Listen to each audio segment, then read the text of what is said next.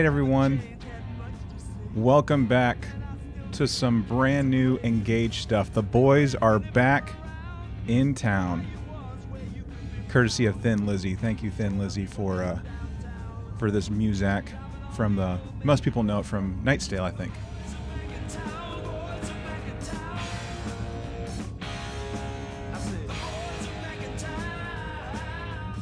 All right, enough of that. Enough of that. Y'all don't need any more entertainment. Um, anyways, welcome back to another um, edition, another season, whatever you want to call it, of Engage. I'm the captain, Captain Chase McKinney, like I say every single time. And joining me once again are my friends, the boys, Lieutenant Commander Eric, and of course, Lieutenant Commander something or another, Jedi Master, Ambassadorial, Captain Master, I don't know, whoever you are. David is back in town too. So, Eric, David, welcome back. Welcome back in town. I'm glad you're back in town. There we go. Can't talk. Well, one of us is actually sort of closer to town, I guess, technically. That is true. Yeah, yeah. I am podcasting to you live from Texas. Um, not the first time I've been podcasting from Texas, but the first time as a Texas resident. Boom. Boom. Boom. Did you I get don't your know if I'll ever consider myself a Texan. Just right? just give it time. Give it time. It'll grow on you like a fungus. Or Ooh, I don't know if I like the sound of that. okay, moss. Is moss a fungus? Mm, I don't think so. I mean, it grows on a tree, and it, it makes a tree like all distinguished and stuff, right? I mean, I, I don't know. Anyway, welcome, welcome to Texas, Eric. this is our first time actually welcoming you to Texas. And I made a comment like a couple episodes ago that you made it. So um, you're you're um, overseeing um, some stuff with the USS Show Me. Yeah, you know, get that? No. All right. Yeah, I got it. I got some bad dad jokes, y'all. Very bad. Very very bad. well, I, I mean, eh, I mean, is this the first time you're podcasting since you become on this show? Since you become a dad for the second time? No, this is like the at least the third time since Okay, well, since Dad Life restarted. Episode. Yeah. Okay. Yeah, the first recap episode since since Dad Life restarted. Yeah, that's for sure. So, anyway, well, How's that treating you? How's that treating you? you know, I love my son, but oh, man, he he he can be a handful um, right now. Um, like nighttime isn't that bad. Um, it's kind of weird because newborns don't usually sleep for like six hour stretches at nighttime. My son does. Praise God, which is amazing. And um, it's just during the day that he just wants to be held all the time. Like, and there's nothing wrong with being held, like wanting to be held or anything like that. But, like, you know, you just want to, like, my wife mainly, you know, wants to just walk five feet to the freezer to get like some ice cream or something. And you put him down, and you would have thought like we cut off his thumb or something. I mean, he is screaming bloody murder with um with just putting him down. Like, and we bought this like new rocker, um, like a Fisher Price kind of like swing thing, and I set that up last week, and uh, we've tried we've tried putting them in it, and it's just it's not working. it's just not working. so, um, I was actually part of someone's um, like research yesterday, and um, they were telling me that um, they had they have four kids. They have three girls and one boy, and their three girls they could just sit down, totally content and be fine. But their one boy, who's like, I think five six months old right now, is still just constantly wanting to be held. So I'm wondering if it's like a boy thing. Like I'm wondering like if if your your parents like ever complained about never being able to put y'all down. Well, I don't know about that, but my brother and his wife have a son that was born on January 1st, so he's seven, seven and a half months old. Right. That would make him. and at this point now, he hates being held. He's like he ha- you have to put him down, and so he can pull himself on the on the floor and move around. He's like he's like, don't hold me. I got places to be. He's just a little just a little rug rat crawling all over the floor. wow. Wow. and they they have one of those little i guess it's uh the seat that he can bounce up in but it's got it can spin around and it's got like toys and things that he can he can Mhm. hit right? And he like almost hates being in that thing because he's like i can't move.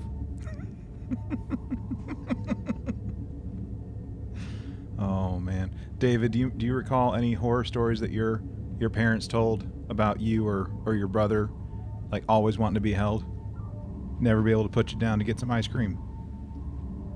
Yeah, I, I, nothing that I can recall in that front. fair enough. Fair enough. Oh man, when um like that little spinner jumper thing I think you were talking about, Eric, um, with Elena, like she was like itty bitty, and we tried putting her in there, like just to play, like we were doing dishes or something, and her feet, like she was so short, her feet wouldn't touch the ground, so. She's just like she couldn't do any of the jumping she just like it looked like she was in one of those gigantic chairs at furniture stores That's right. And she was like flopping her legs around. just like, just flailing like a fish, flailing like a fish, man. Whew. Man, oh man. Well, um, it has been a little while since I think all three of us have been in the same room together, more or less, um, doing our little chit chat. And uh, we are in a brand new um, season of, of Star Trek media popping up.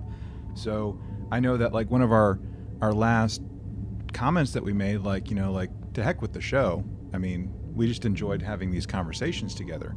Um, so I'm hoping that we actually have some pretty decent conversation um, as we as we talk about more Trek. But besides Trek, how's your week or weeks or months been for some of y'all? Oh man, I started a new job the first week of school. Mhm. Started on Wednesday this week, um, so it was only three days. It's different. I'll tell you, teaching teaching seventh and eighth graders is much different than teaching college kids. Much different. It's a little bit of a shift. Yeah, and there's so much else that I just did not realize was going into this job. Like, it's a public charter school. It's not a private school. So don't think it's a private school. It's a public charter school. But there are no buses. So, and we do K through 8 this year. Next year we'll have K through 9 and eventually we'll build our way up to K through 12. But every student has to be picked up and dropped off by the parent. So imagine, you know, nine grades of kids that all had to be dropped off and picked up in the same time window.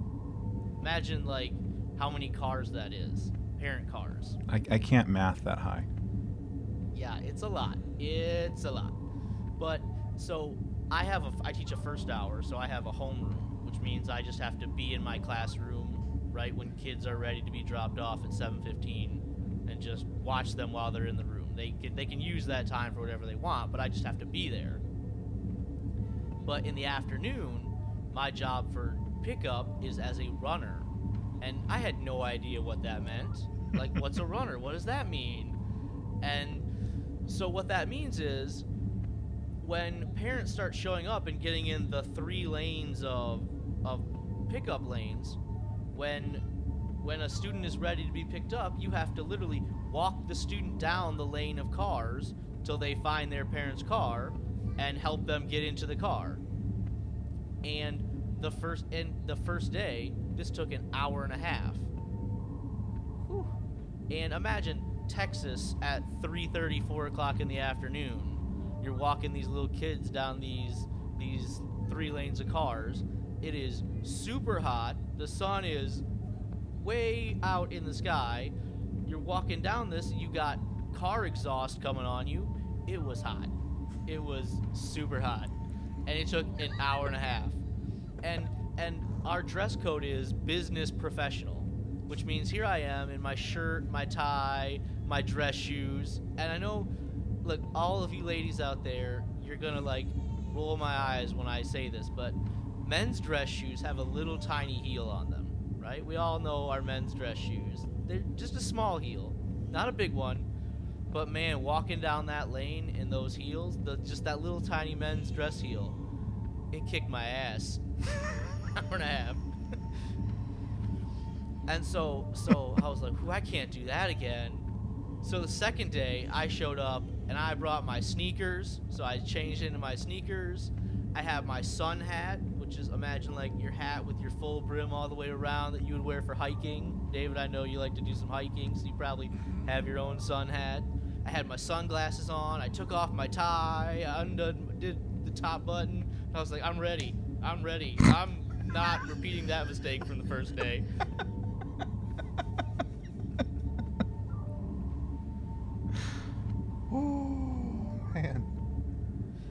And that second day we cut our time down from an hour and a half to an hour, Come on right? now. Because now now we all knew what we were doing, right? We were, were getting into it. And by the third day, we had it down to 45 minutes. Good grief. Wow. Wow. I'm just like I'm getting this picture of like you in like this this brimmed hat, your sneakers and stuff. Like did you have like like uh like sunblock or whatever like on your nose? Have my sunglasses on. I just would have completed the ensemble just having like Yeah, like the big white nose with Yep. the sunblock on it. just glob that right on. oh man. Yeah, I don't have to imagine, you know, Texas heat in August. At, at all.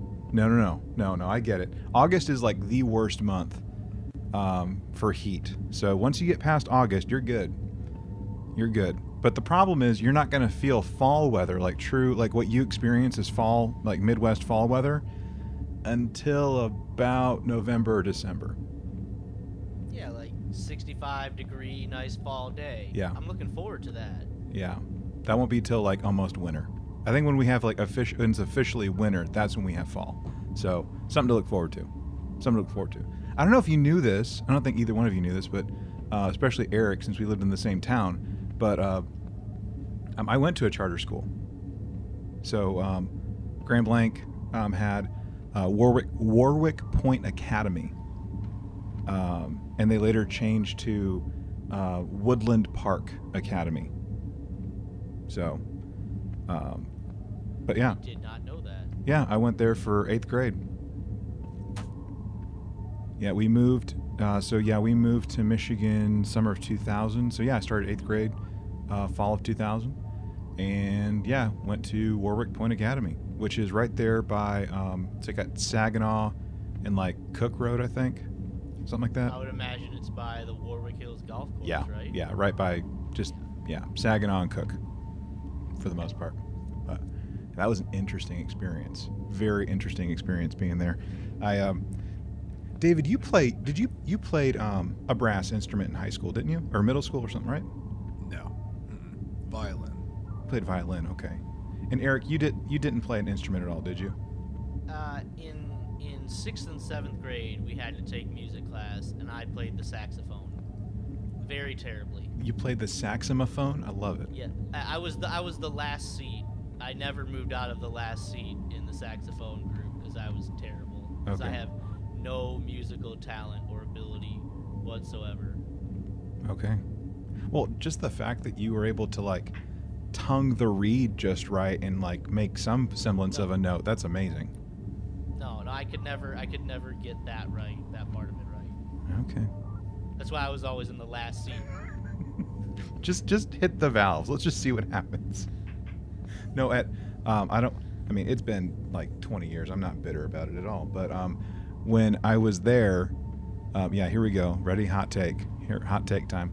We um, when we were there, the um, I you know I just come from here in Texas playing uh, trombone in the sixth grade band. I skipped seventh grade and um, went from sixth grade band to now eighth grade band here at the, the academy.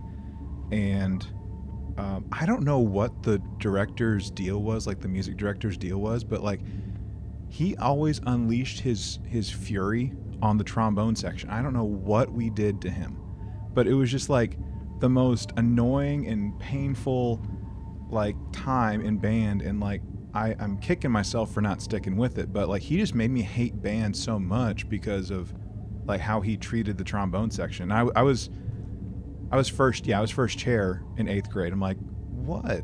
Like what? Like what do we do? Maybe he just doesn't like the sound of the trombone. I guess. I don't know. Maybe he's a trumpet. I don't know. Maybe he just loves trumpets or something. He, I mean, his first love was choir. Um, he actually used to uh, conduct um, the U of M Flint choir um, at one point. Okay. So, I don't know. I don't know. How about you, David? You're being you're being quiet over there, letting us chit chat and have our What? our stuff. What do you want? I don't know. My contract was only to talk about Star Trek cartoons. Dad gummit. All right. Well, Wait, wait. You have a contract? No, David. Shh. maybe. I'm paying him in Quiznos. Oh, okay. Uh, Packets of hot sauce. Quiznos packets of hot sauce. That's that's how he's being paid. Is Quiznos even still a thing anymore? I don't know. Probably not. is Quiznos the one where they put it through like the oven on the conveyor and you can look in Yeah. and you can see it? Yeah. Okay. Yeah, that would. There was one of those in there's one of those in Grand Blanc. I remember that. I don't remember where it was, but yeah, you're right. Yeah, I remember there's I don't remember where it was either, but there was one.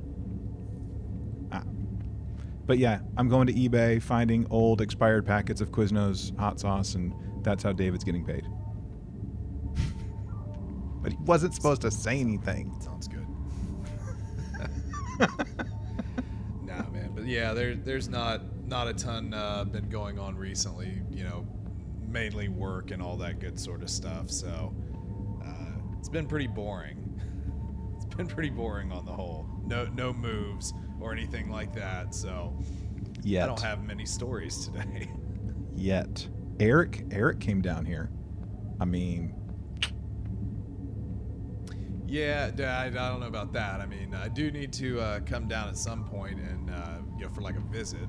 I think we were kind of alluding to that a little bit more at the turn of the year. Um, but yeah, no, I, I definitely need to get down, and uh, it, it's it's funny uh, as I look around. It's like, well, I actually do know quite a few people in different states. Maybe I should just actually start getting out to seeing people in these you go. different states. yeah, yeah. For the um, the Lord of the Rings side of things, um, we're having another little um, gathering here in January, and David, of course, you're welcome. Eric, of course, you're welcome too. It's less Lord of the Rings and more just hanging out is really what it boils down to. But Lord, but Lord of the Rings just ends up being the excuse to get together. So probably smoke a brisket, have a good time, um, hang out in the backyard, burn some wood, stuff like that.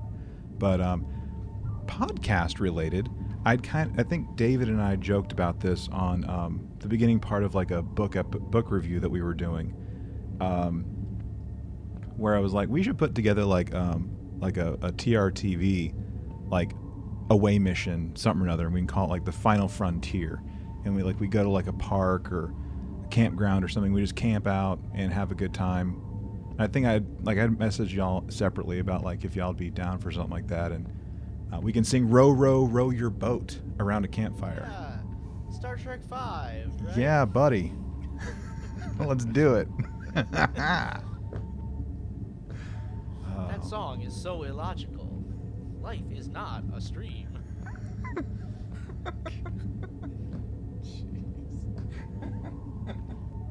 Yay, I'm back. Yay! Welcome back.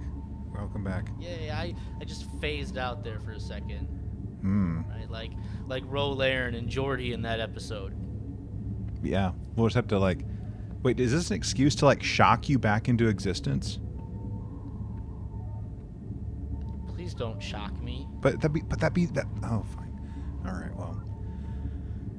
Um, but yeah, like um, going back to like the like the away mission, something or another. Um, I think that's something that we're going to start planning. I was I, ru- I was running that by the admiral, by my wife, and uh, she is um, she's okay with with authorizing something like that. So um, probably looking out probably about a year, uh, maybe n- not this fall, but probably um, next fall uh, when temperatures are a little bit cooler um, in most parts of the country, and um, we'll we'll get some stuff uh, planned, and um, we'll, we'll plan on doing something. Whether it's in Texas or it's near Texas, uh, we'll we'll figure something out. But um, something to look forward to. But we have been um, rambling for far too long about nonsensical stuffs. Um, should we talk about Trek, or do we need to wait another 20 minutes to do that? No, I think go ahead with it. Okay, all right, fine. Yeah, let's get into it. All right, let's let's get into it. So um, we are now officially in season two of Star Trek Lower Decks. Uh, it's my understanding there are going to be ten episodes. This is episode one, Strange Energies. Um, we have the we have the cast back, but before we do start our discussion, uh, a couple things. This is not spoiler free, so you have been warned. Now that we are officially 20 minutes into this and about to actually start the discussion, this is not spoiler free. So pause right now if you haven't watched it, or if you just don't care, keep on listening. Uh, but yeah, whenever you're ready, just keep on listening to our discussion of this particular episode. So, um, when when Lower Decks first came out a year ago, there was like some mixed um, feelings, mixed opinions of like what of, the show and like how it was going to fit into um, Star Trek in general. And um, we actually did not do the weekly uh, reviews last year. Um, I don't remember what was going on, but we didn't do it. We just did like one big retrospective at the end all together. Um, and um, some of these episodes um, got like some uh, some awards at our award show last January. And uh, anyway, Strange Energies, uh, premiere episode for season two. Um, let's just talk kind of kind of generally about about this episode. Um, we we had um, Mariner and her mom kind of in a pretty decent place um, at the end of the first season and now at the beginning of the second season.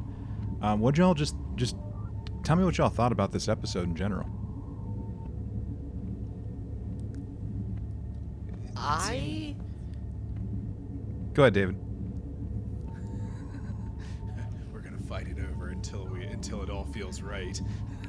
Uh, no, it it it um it felt like uh, like it was trying to move at literal warp speed for some reason. Maybe maybe it's just me at the time when I watched it, but it, it felt like real real real quick. Um, I did chuckle a bit more than I did in the first season. Like some of the little little jokes and everything made me chuckle a little bit more, so that was good.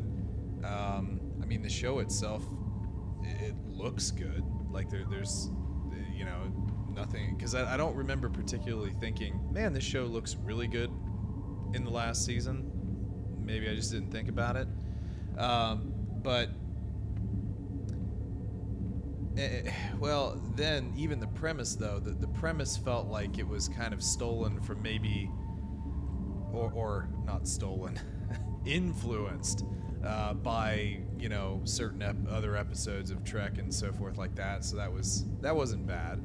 Um, but yeah, it I don't know. It, I guess the only thing is usually when I when I watch first episode of a show, I like to try and get a feel of like what the point is of the season, and I, I think, and again, this might just be me, but I think most most of the shows that I've gotten in there that I wind up liking usually have something in that first episode that kind of draws the season in. I don't know if I necessarily saw that here, so I don't I don't want to be negative or anything. I mean, it's a cartoon for God's sake, but still, uh, yeah, it was just it was it was interesting, but kind of wondering where it's all gonna go. Yeah, good points. Good points. How about you, Eric? well, I I had some high expectations for season two, based on the way season one ended. Right, season one did not start well, in my opinion. In fact, Chase, you mentioned our award show. The the premiere episode, season one, episode one, was awarded worst episode of all Star Trek that came out in 2020. Right? It was pretty pretty terrible that first episode. Right.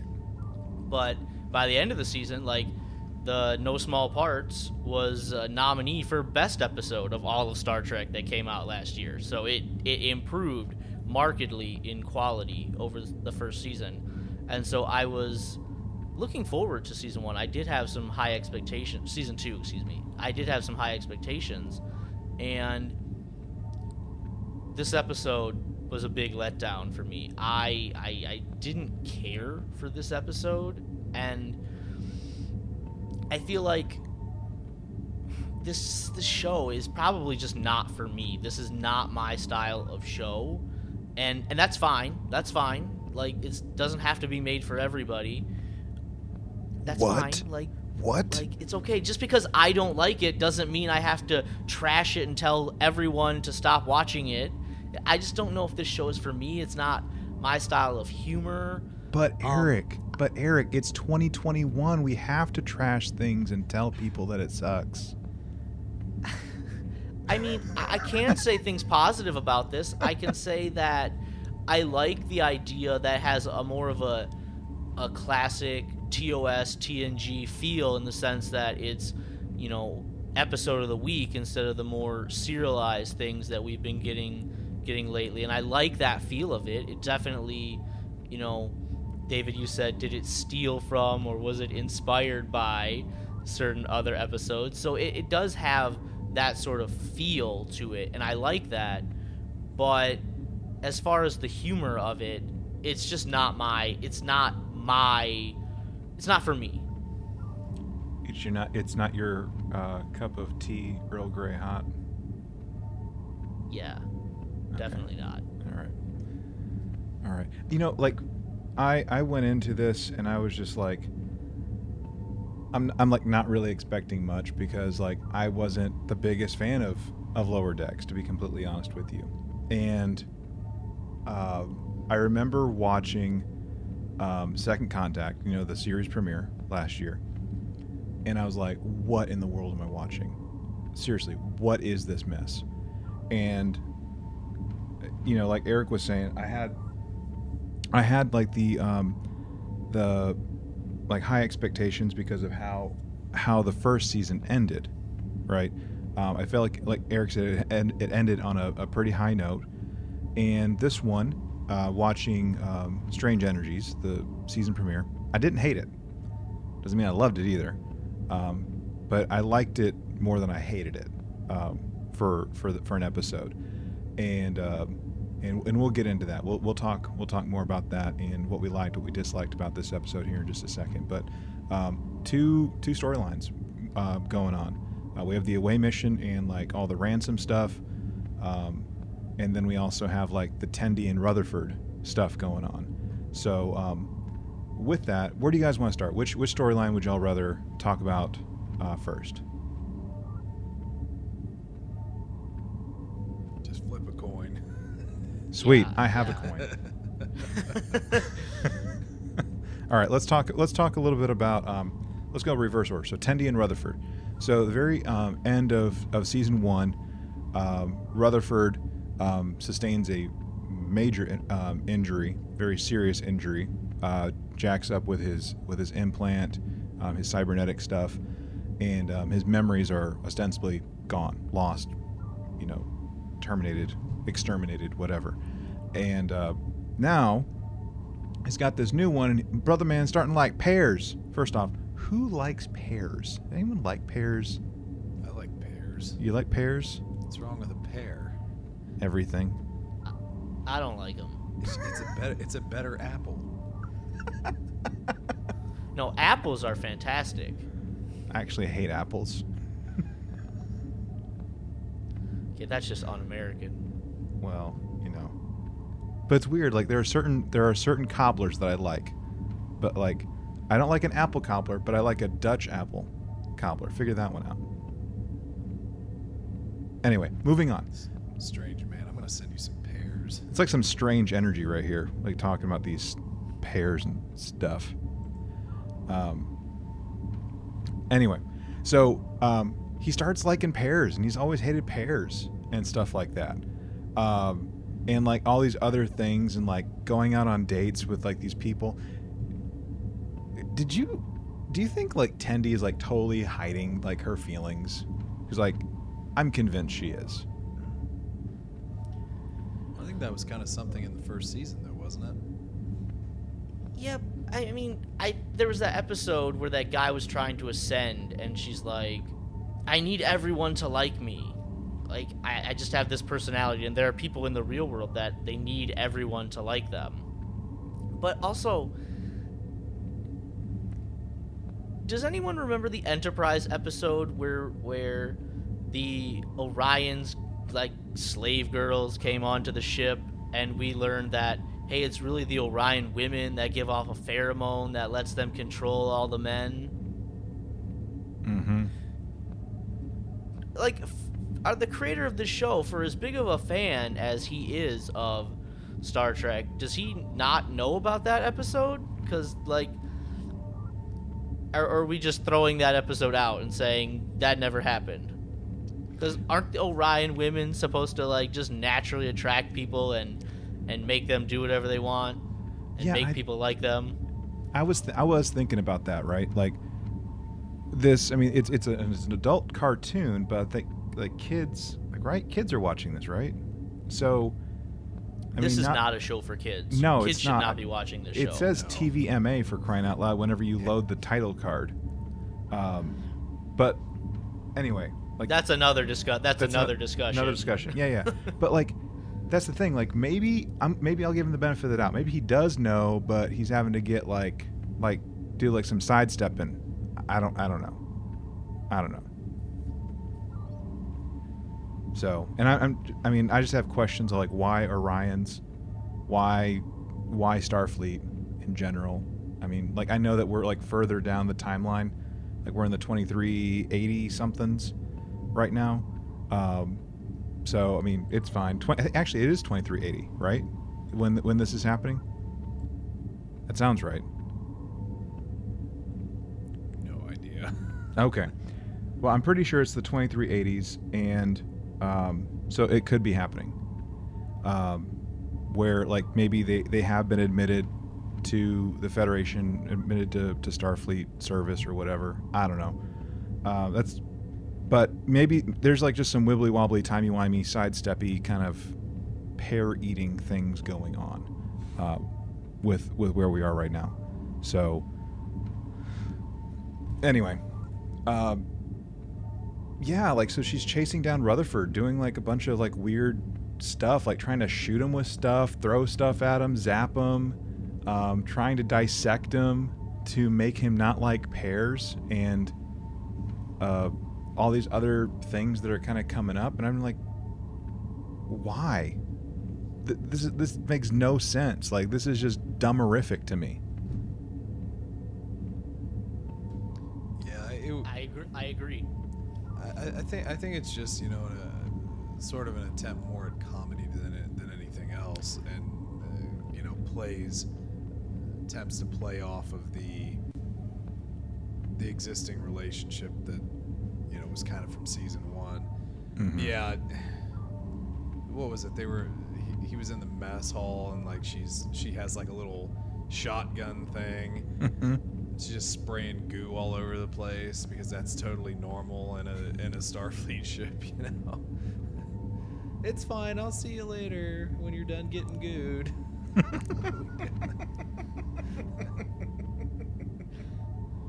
David, this is a family show, bud.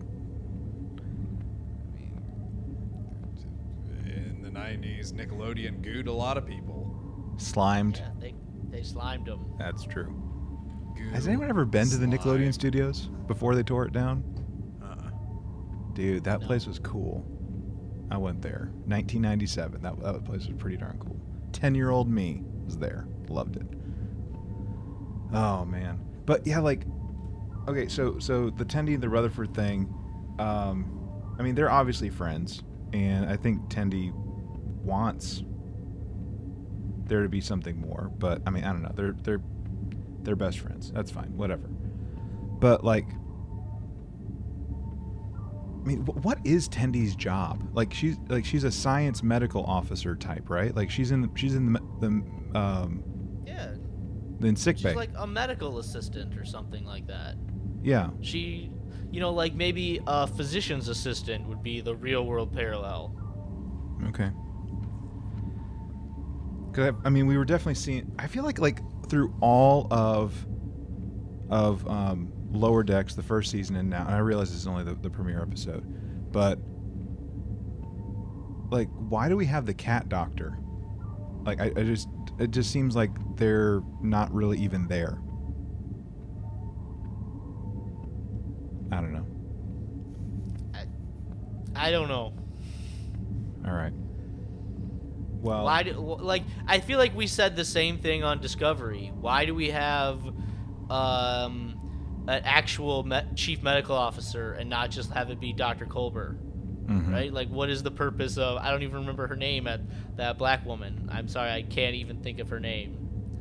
But like the actual chief medical officer. Right. I don't know. I don't know. Yeah. I think I think I think the point that we made with Discovery at one point though, and I think it was part of the intention was to focus more on like the second in command more so than the captain like it's been like with the formula of Star Trek ever since, right? And maybe that's been that was like the thing with, you know, even the uh like the Stamets, the Culbers, you know, the Michael Burnhams, right? They're all like potentially like the number 2 in their different departments which is weird because Stamets is considered chief engineer, but he's wear he wears science, a science uniform. Stamets Anyways, is we're not not we're not here to chief talk about. Discovery. We're not here to talk about Disco. Yeah, that I don't think that ship had a, a chief engineer. No, well if you if you go It's if Reno now, isn't it? yeah, I think Is it? I don't know. But if you, well if you go to StarTrek.com and you look at the database, um, you look at Stamets and he's listed as uh, chief engineer. So there you go. Live long and prosper, friends. Live long and prosper. All right. So, uh, uh, it's ultimate. I mean, that that that, that storyline is like wrapped up pretty tight, like or pretty quick. I mean, it's it's it's a pretty quick storyline for the most part, even though it goes on through the whole episode.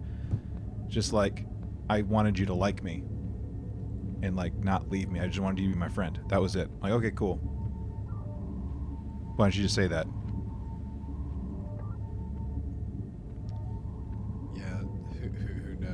I mean, literally, it culminated. Did, did didn't she like run down the hall like with like a knife thing at him or something at the very Mhm. end?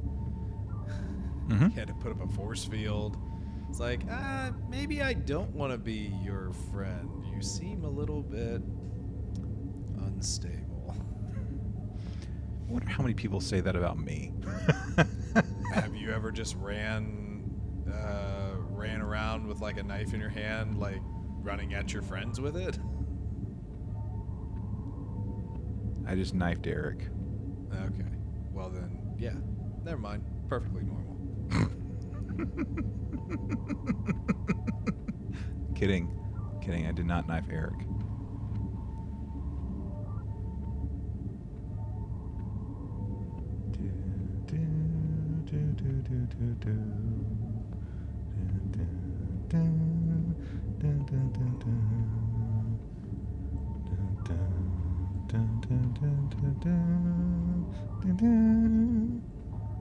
All right. I knifed Eric. It- you know, all that talk about force fields and knifing friends. So, no. Eric and I do have a story about um, kids stick fighting and um, and this tree limb just falling out and hitting someone in the eye. Yeah, 2003 JLT Halaka. I'm drawing a blank. Oh, Sounds This like is- one person has a story and the other does not. this is awkward. This is awkward. Your your mom your mom was the uh, was the um, uh, health officer or whatever, and the kid poked his eye out, had to be rushed to the Lapeer hospital. All right, good talk, remember everyone. I don't Good remember that at all. All right, let's let's just strike that from the record. Never happened. Ever, ever, ever. Um, all right, main storyline. So let's let's let's talk about that. The other one was just kind of short. Let's talk about the main one. Um, so what do you think about um, about Mariner like saying like I want to do a side mission, like I want to power wash some walls and then all the shenanigans that happen from power washing walls. Hmm. Who knew power washing and cleaning could get you in trouble? Okay, well, let me ask you a question. Yes. Captain Carol Freeman says Starfleet does not prioritize aesthetics. Is that actually true? Because every Starfleet ship we see looks immaculate. And then Picard said to Rios when he boarded the La Sirena for the first time, Look at this ship. It is immaculate. It looks amazing. And I can tell just because of the way the ship looks, you are Starfleet to the core. Right. Yeah. And I know Chase, you've said many, many times that the Enterprise looks like the Hilton in space. That's true. I, I have. Wall to wall carpet. Literally, carpet on the wall.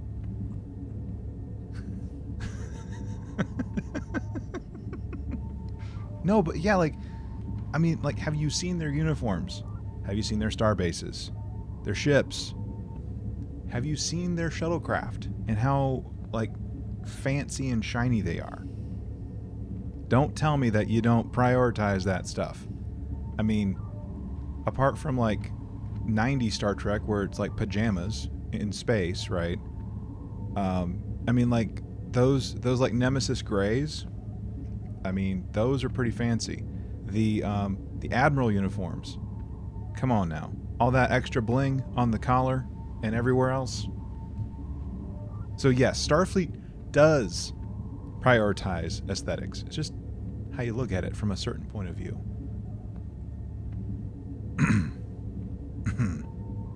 I don't know.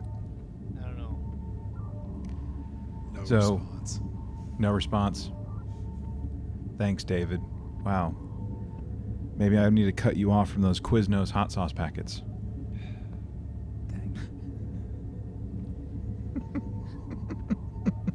um, but like, again, I okay, I know. So I know this is a comedy, and it's supposed to be a comedy. It's supposed to be like adult humor and stuff. But like, if Freeman, if Captain Freeman, who knows like that it's not a good idea to do the thing that Mariner wants to do, why do it? Like apart from like and like as a captain, no. As your mother, yes. Like I just don't get it. I- don't really remember the first season all that much, but I mean, I know that they they had the whole reveal of the whole mother daughter thing. But was there something towards the end that would be indicative of how this relationship's going now that I'm not remembering? Like they're trying to like I, I don't even know if it's please each other. It's more like mother pleasing daughter, so to speak, thing here.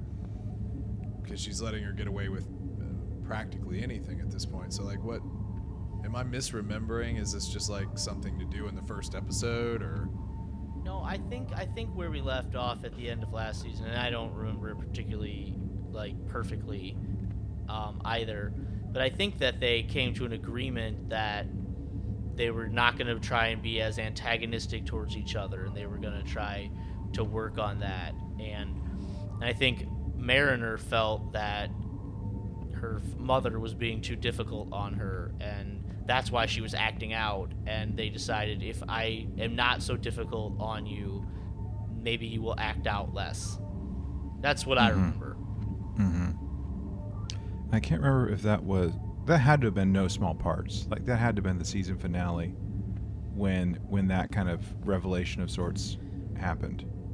Yeah, because I, I think the idea was when they were being attacked by the Pakleds, Carol Freeman said, "We need someone who who's going to be creative in her her ideas to get us out of this. Someone who's maybe not going to follow every Starfleet protocol, who can come up with a way to get us out of here, and because Mariner came up with an idea that got them out, they that's what made them be on this path right now.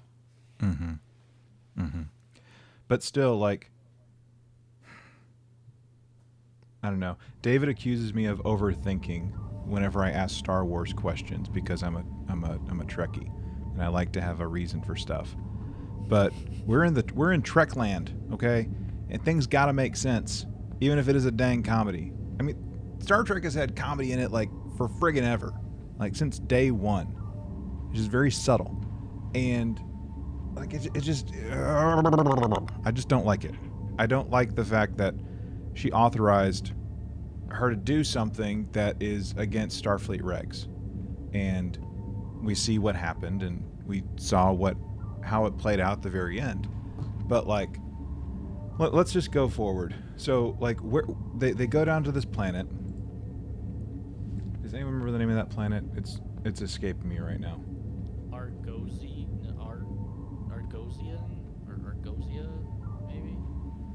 You know when I first heard it, I thought I heard it the um I, I was hearing um the um the planet in Generations or, or the Yeah. or the um uh, the Okay. station in. Generations. Amargosa. Apragosia. Apragosia. Okay, yeah, not the same thing from Generations. No. So, um, which is good because I think that system kind of got blowed up um, just a little bit. Uh, but they go down there and it's this very quaint looking thing, like full of like very highly analytical, methodical kind of people that are like all about like accuracy and specificity and stuff like that. And I want to talk about this for a second. Um, was any there ransom, um, ransom, and um, the guy that does a bunch of hero worship with him? I don't know his name. Uh, the older guy with the mustache. They're all doing their thing with like the pads and like the uh, resource exchange stuff or whatever. And Mariner takes a power washer of sorts over to a wall, starts spraying it, and then we see like this whale mural. We see like these pillars, like with these spheres on it, that are just kind of showing up, and then like stuff starts lighting up, and we don't talk about it at all. Was anyone surprised that there was like not even like a discussion of like any of that besides me? Yeah, like what is this thing? What caused it? Why does this society have no memory that this thing was there? Yeah. Maybe that's just a time constraint. We're trying to get all of this done in 24 minutes and if we had 48 42 minutes or something, right? You know, an hour with commercials, we could have fleshed out this full idea and I think that probably goes to the point that David was talking about at the very beginning that this episode was moving at like warp speed because we have Mhm. that time constraint.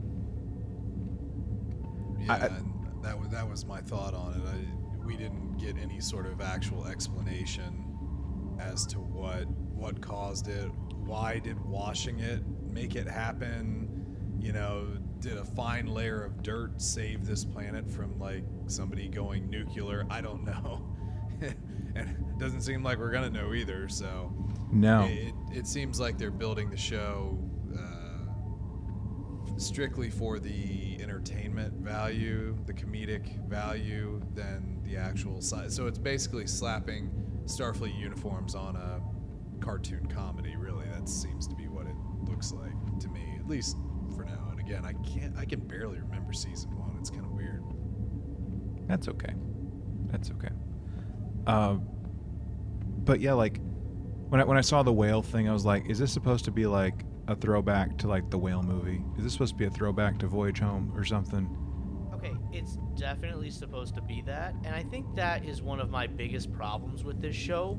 Is yes, Mike McMahan is a big fan of the sh- of Star Trek. We get it, okay? We're all big fans of the show. Like just casually and randomly dropping a reference to something that happened in a previous episode does not make a good show. does not it's not, not going to make people interested. Like, oh hey, look, there's the whale, good for you. And then there's so many other times with us, in even in this episode. Oh, let's just randomly mention Gary Mitchell, right? Did was that necessary? We get it. You've seen where no man has gone before. So have I. I've seen it a bunch of times, right? In the season one finale, after um, Boimler goes and takes the job on the Titan, and Mariner's recording her angry voicemails. She's like, "Don't make me find an Armus and feed you to him." We get it. You've seen Skin of Evil. We've all seen Skin of Evil, right? Oh, she was like, "Oh, Ransom one time dated a salt monster." Yeah, we get it. Get it. You've seen the man trap. Like, we've all seen the man trap. You don't have to like just drop these references. That's not gonna make me more interested in this show. Well, even even with the whale thing, like I don't know if um, either one of you picked up on it also, but it was very very brief when uh, uh, Rutherford's uh, love interest or whatever, whoever her name was. Um, I'm sorry, I'm being like a horrible Star Trek host, but um, I'm, I'm I'm trying to be like David, David and his brother. I'm trying to be the detail, like a detail guy. It's all about the details. It's all about the details. That's what we're here for. It's all about the details of these Star Trek shows. Um, I'm failing miserably. I'm going to leave the details up to David because he already owns the moniker of details. So, uh, thanks, David. no, um, so, anyways, the the love interest is like walking out of like whatever the 10 forward like lounge area is, right? And basically telling Rutherford, "Oh yeah, we're going to be um, on the cetacean deck or the cetacean something or another." So like once again, the Cetacean Institute, um, Sausalito, right? Voyage Home. So one more Voyage Home uh, reference in this particular episode. So I don't. Did y'all catch that? Yes, I did. Okay. They love whales apparently in this episode. I, I don't know. I don't know. But um, I just okay. We, we should probably keep going because like this again, like David said, this moves at freaking warp speed for crying out loud.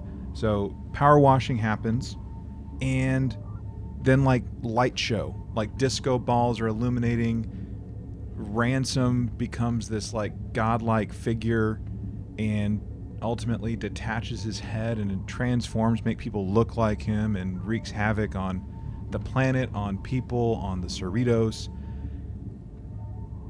And that's basically it. Yeah, so I have some I have some some thoughts here.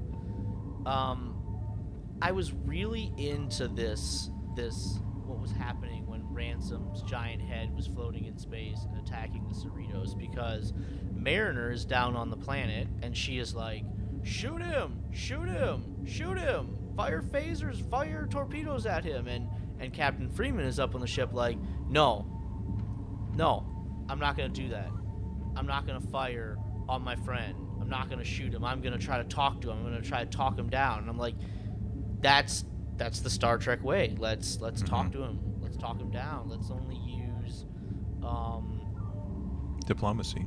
violence as a last resort.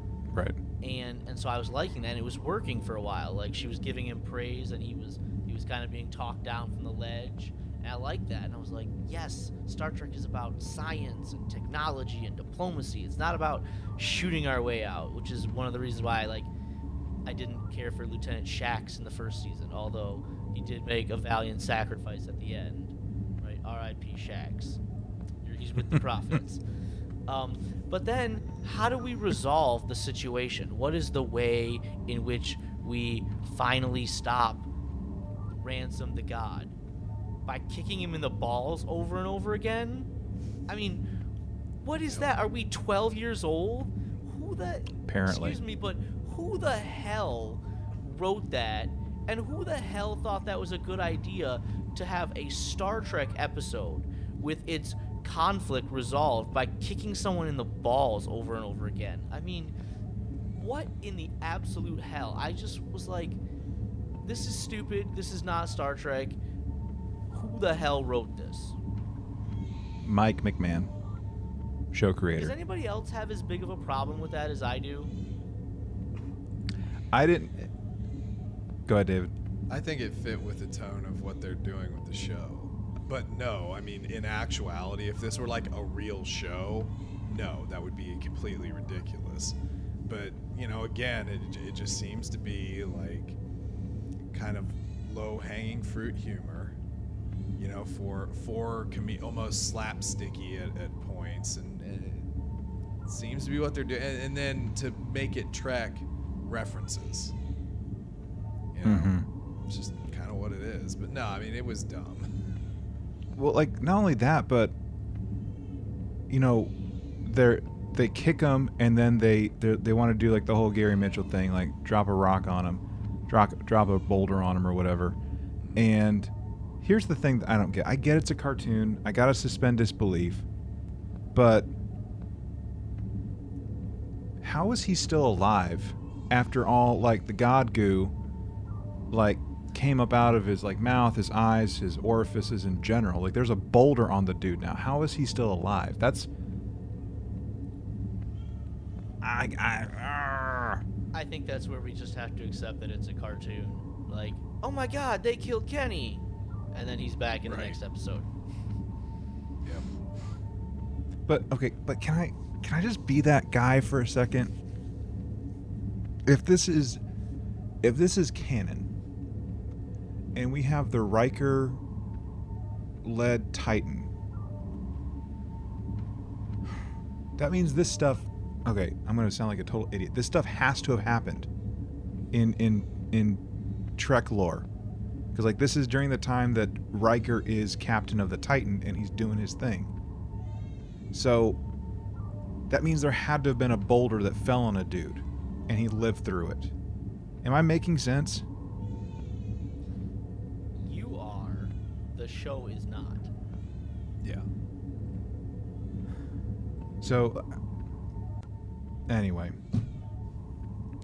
as much as I'm kind of like dogging it and like having a bunch of question marks on stuff, I did I still did like this better than Second Contact a year ago. For for a season premiere, I like this a lot more than Second Contact.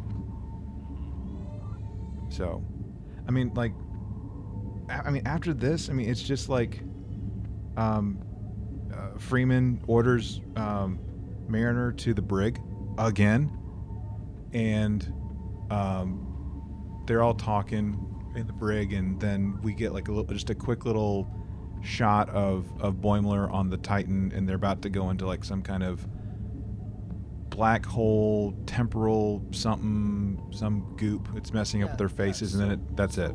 We need to talk about that briefly. I have I have some thoughts and some feelings on on what happened there in that little closing 10 20 seconds whatever it was. sure Okay? So Riker Captain William Riker. I love saying Captain Riker because it Me was too. amazing to see Captain Riker, not just Commander Riker. But Commander Riker and Captain Riker is a very Hmm. good Starfleet officer.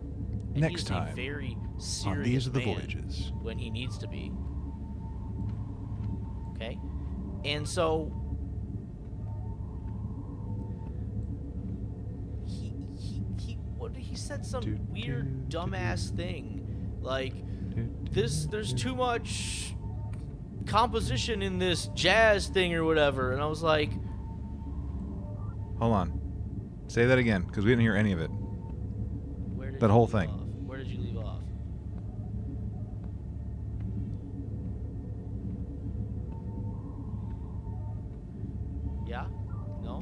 Say, say it all again we didn't hear Say any of that Say, say starting from where? i gotta talk about riker Oh, okay. I gotta talk about Riker. Okay. Love The me whole some. Love me some Captain Will Riker. yeah um, very serious man. Like, when the situation calls for it, I am going to be very serious because we are in a dangerous situation. And so, the Titan is being attacked by how many ships there at the end? A lot of them. mm-hmm And here we see Riker joking, making some there's too much jazz in this car. I don't know whatever the hell he said, but it was like, why is he making some dumb, weird joke in a super serious situation? That's that's. I know this is a comedy, but Will Riker is a beloved character, and don't you dare mess with my Will Riker. Like I love how they used Will Riker in the final episode of season one. It fit, and when he said, "Give us warp in the factor of five, six, seven, eight, it was great because in that situation it made sense because there was no danger, so he could he could be his playful Riker self, which we also know he has that side. But Mm-hmm. when the situation calls for it, he is completely serious. Yeah. I had a problem with that. I just didn't get it. And like, there, I guess there's just a lot of things about this show that I just don't get. I mean, I'm trying to give it the benefit of the doubt, but it's just, I don't know. But yeah, like Riker, Riker is very much a serious. I mean, he, he's a career man. We know that. He's a career man, man. I mean, he's been like trying to race up, race up the ranks and like get his own ship you know, for friggin' ever. And now he has it and, you know, doing all this stuff. Like the, the Titan and his captaincy is like, a, like truly canon now with Star Trek, like past Nemesis. And I'm with you, Eric. Like, there, there's got to be some seriousness. I mean, like, the, the Riker, and I realize it's, it's like 19 years, but the Riker we see at the end of Picard season one and the Riker we see at the end of this episode, two totally different Rikers. Mind you, that is almost 20 years, but still, like, who I am now is still pretty much who I was 20 years ago. Like, even as a dumb teenager. So, like, I don't see, like, that much really changing personality wise. So, I don't know. I'm, I'm, we're, we're over analyzing this. We're trying to be the detailed guys in, a, in an adult cartoon for crying out loud. But I don't know, David. What do you think, bud?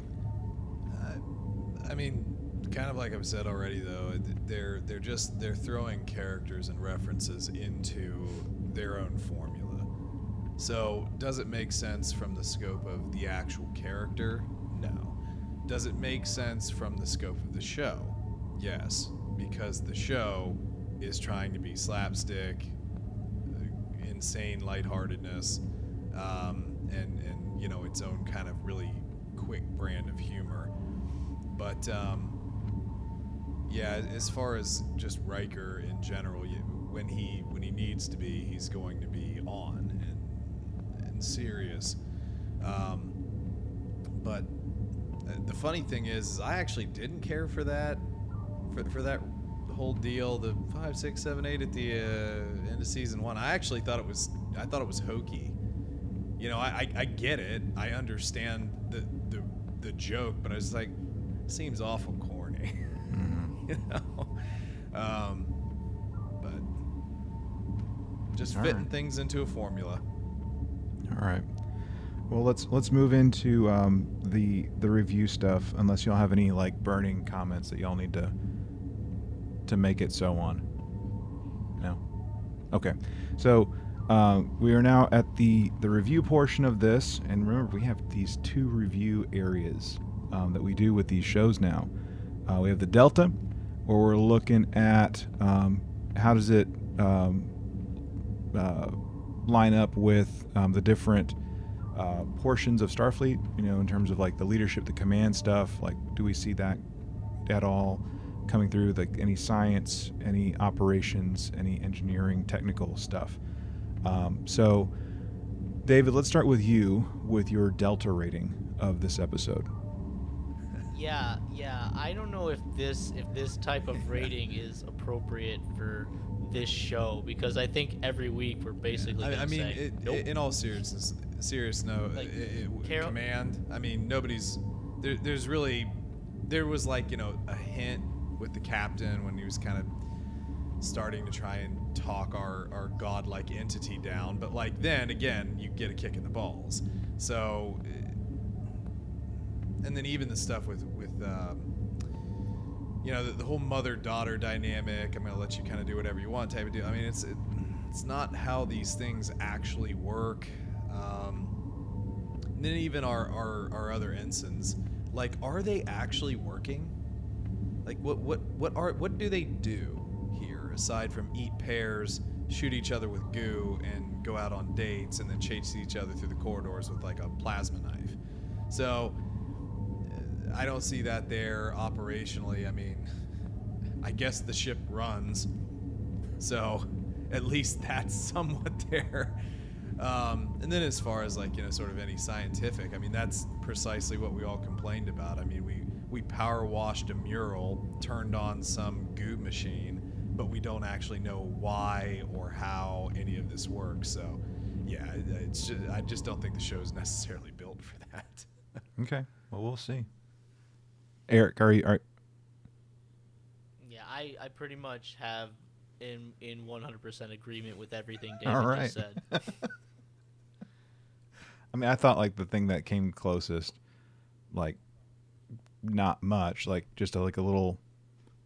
You know, like you know, like those little like those scratch off cards, that with the lotto. I thought it was uh, like the leftover residual dust of that that we got of, of like command, like little dusting of like lotto card dust of command, just with what we saw with Freeman, and like anything that we did have with Freeman, I felt like it just like went away real quick with like with just some of her decisions that she made, um, like at the beginning of the episode, and even like how she was like responding to um, her admiral husband. So yeah, there we go.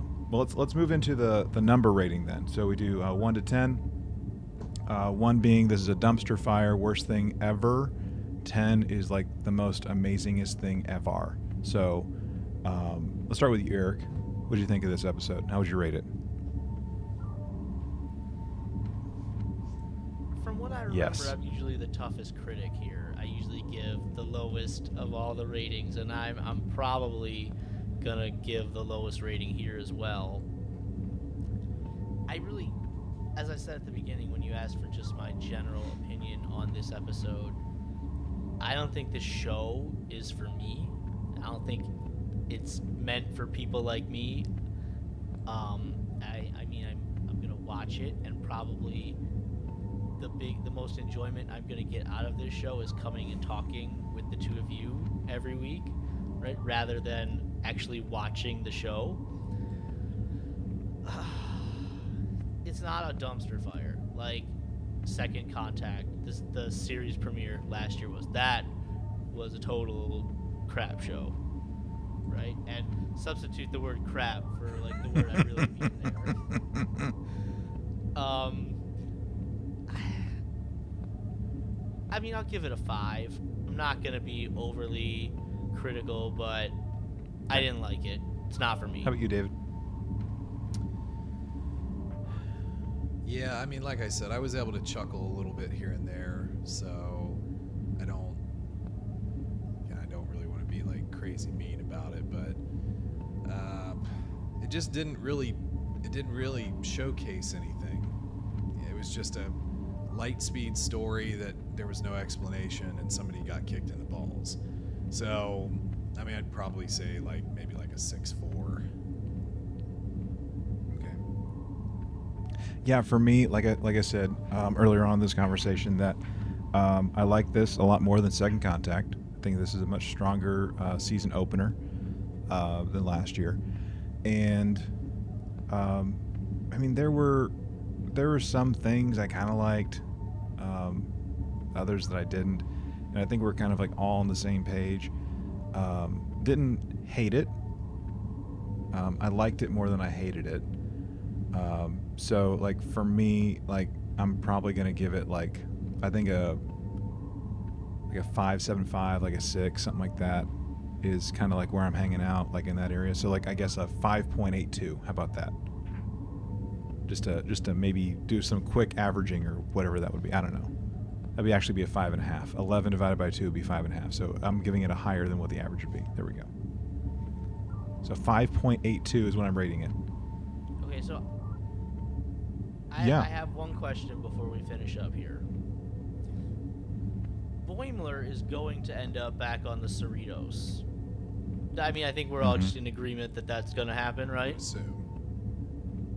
I mean, I don't think the show, I don't think the show can move forward with him not on the Cerritos, with, you know, following, you know, the adventures of the Cerritos and the Yeah. adventures of the Titan. Over under three and a half by the time Boimler gets back to the Cerritos.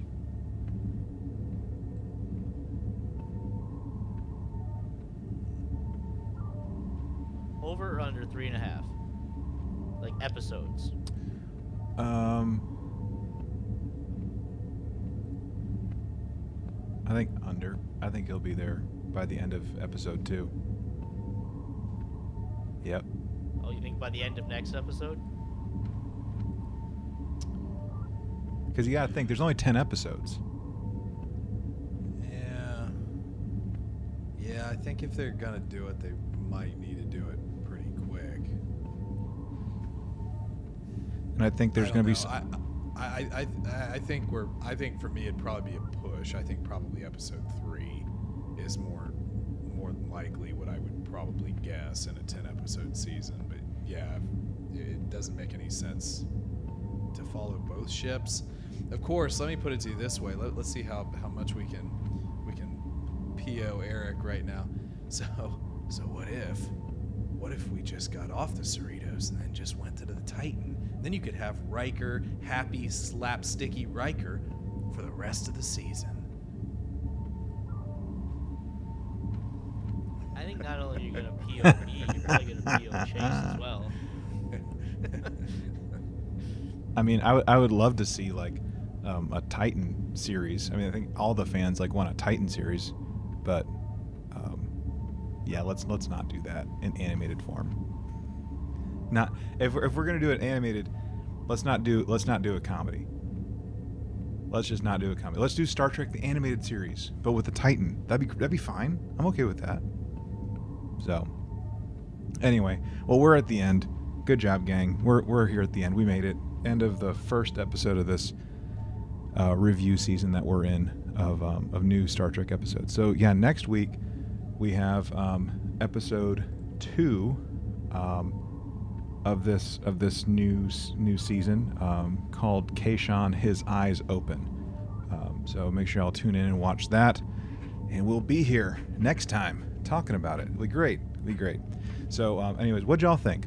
Um, you've heard what you've heard our opinions, you've heard our thoughts, our grumblings, our praises, whatever form they come in. Uh, what y'all think of this episode? Let us know. Uh, check us out on trtvpod.com. Send us a comment there about what you thought. Um, there's all sorts of resources and information there at the website. Uh, ways to get in contact with us. There's merch um, ways to support the show. So, um, for those of you that do support the show, uh, either by buying merch or by um, being on Patreon or just telling your friends about it, thank you so much about uh, for supporting the show, however the heck you do.